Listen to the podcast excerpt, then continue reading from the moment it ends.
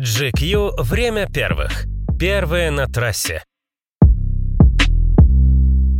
Скорость всегда была одной из самых сильных страстей человека. Во второй серии подкаста GQ Тех «Время первых» мы вспомним, как человек устанавливал рекорды скорости на суше.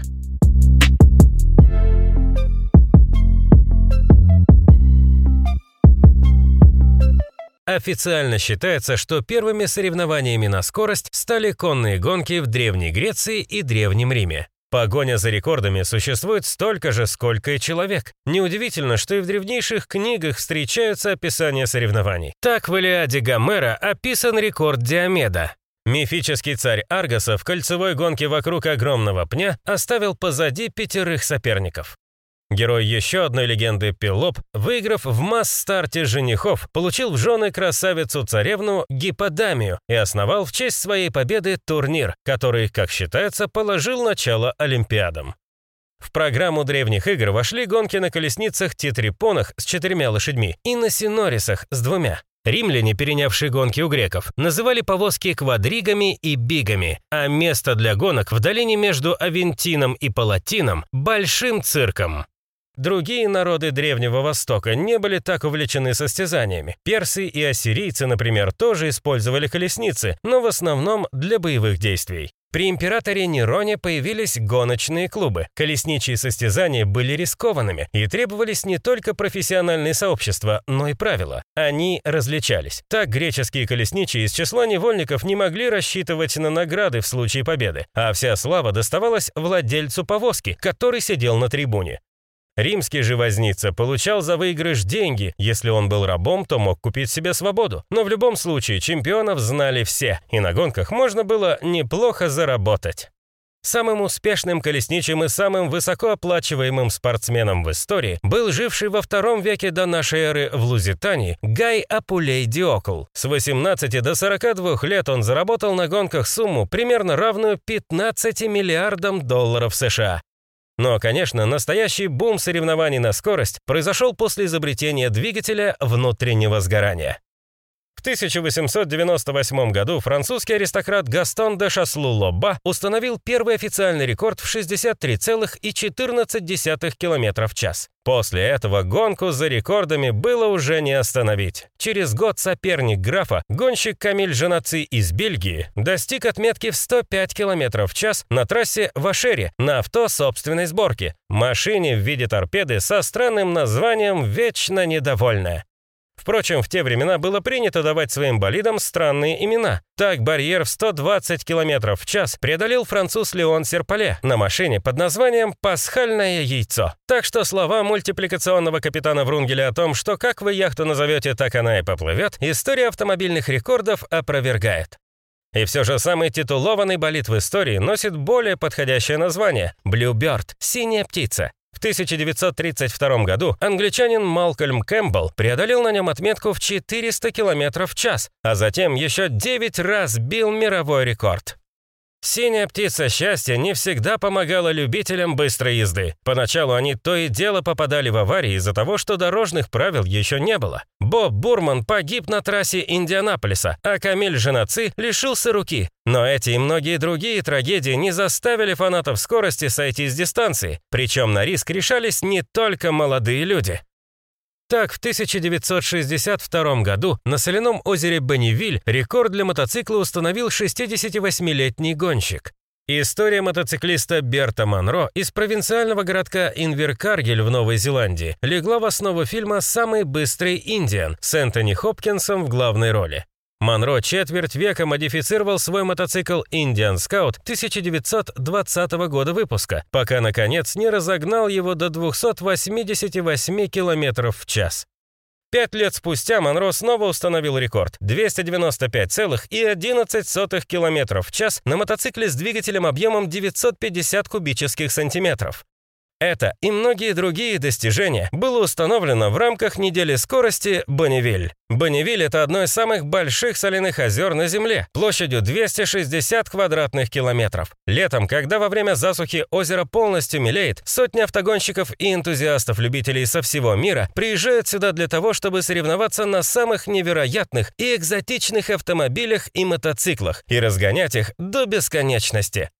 Любовь к скорости не проходит. Это доказали и Камиль Женаци, и Берт Монро, и основатель легендарной мастерской для хот-родеров Алекс Ксайдиас. Он прославился тем, что собрал машину из топливного бака военного самолета Lockheed, списанного после Второй мировой. Идея была инновационной для 50-х годов, а Алекс стал иконой дрэг-рейсеров. Всю свою жизнь он занимался организацией гоночных турниров, соревновался сам и стал членом Совета директоров Музея гонок в Калифорнии, основанного Национальной ассоциацией хот-родов.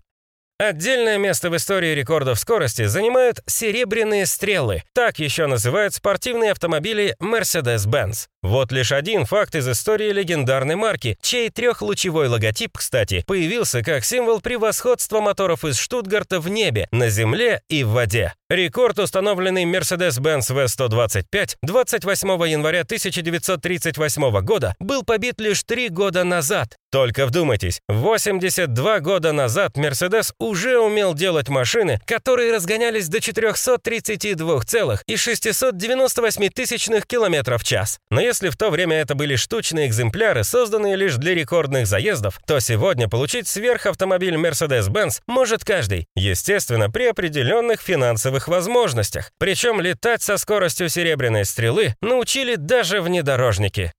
Надо сказать, что не всем казалась логичной идея наделять гоночными повадками автомобиль, изначально созданный для иных целей. В АМГ всегда умели ломать стереотипы. Сегодня линейка внедорожных АМГ-версий охватывает практически весь модельный ряд Mercedes-Benz. Причем год от года доля продаж внедорожников и кроссоверов среди всех автомобилей АМГ только растет. И тех, кто выбирает такие машины, понять нетрудно. ГЛС-63, ГЛЕ-63С, ГЛЕ-63С купе, ГЛЦ-63С купе. Каждый из этих автомобилей претендует на то, чтобы войти в историю автомобилестроения, а многие уже сделали это.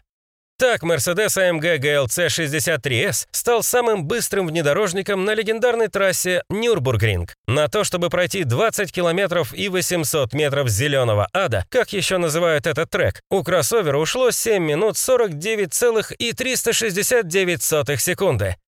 Долгое время недостижимой целью было создание болида, который смог бы превзойти скорость звука. Первым себе поставил ее в 70-х англичанин Ричард Нобл, инженер и бывший продавец красок. Как у Берта Монро, у него не было спонсоров, но он решил, что воплотит мечту в жизнь во что бы то ни стало. На деньги, полученные от продажи своей машины, в 75 году он создал свой первый болид с реактивным двигателем от истребителя Глостер Метеор 1943 года сборки и назвал его «Траст». Дело кончилось неудачей. Как только Траст разогнался до 200 км в час, у него взорвалась шина. Нобл, который почти не пострадал, не расстроился, а взялся за сборку Траст-2 с реактивными двигателями и цельнометаллическими колесами. Вторая модель, созданная уже с помощниками и спонсорами, тоже не обошла звук по скорости, и Ричард продолжил работу. Он решил, что сам за руль больше не сядет, но не отказался от мечты. Его Траст SSC стал настоящим гоночным монстром. 16,5 метров в длину, почти 4 в ширину, вес 10,5 тонн, расход топлива 18 литров в секунду и два турбовентиляторных двигателя общей мощностью 110 тысяч лошадиных сил, которые применялись в самолетах королевских ВВС. Именно их пилот и сел за руль. В октябре 1997 года в пустыне Блэк Рок Энди Грин превзошел скорость звука, разогнавшись до 1227,9 км в час. Нобл, однако, не успокоился. Последние пять лет он дорабатывает ракета-болид Bloodhound SSC, цель которого разогнаться до 1000 миль в час, 1609 км в час.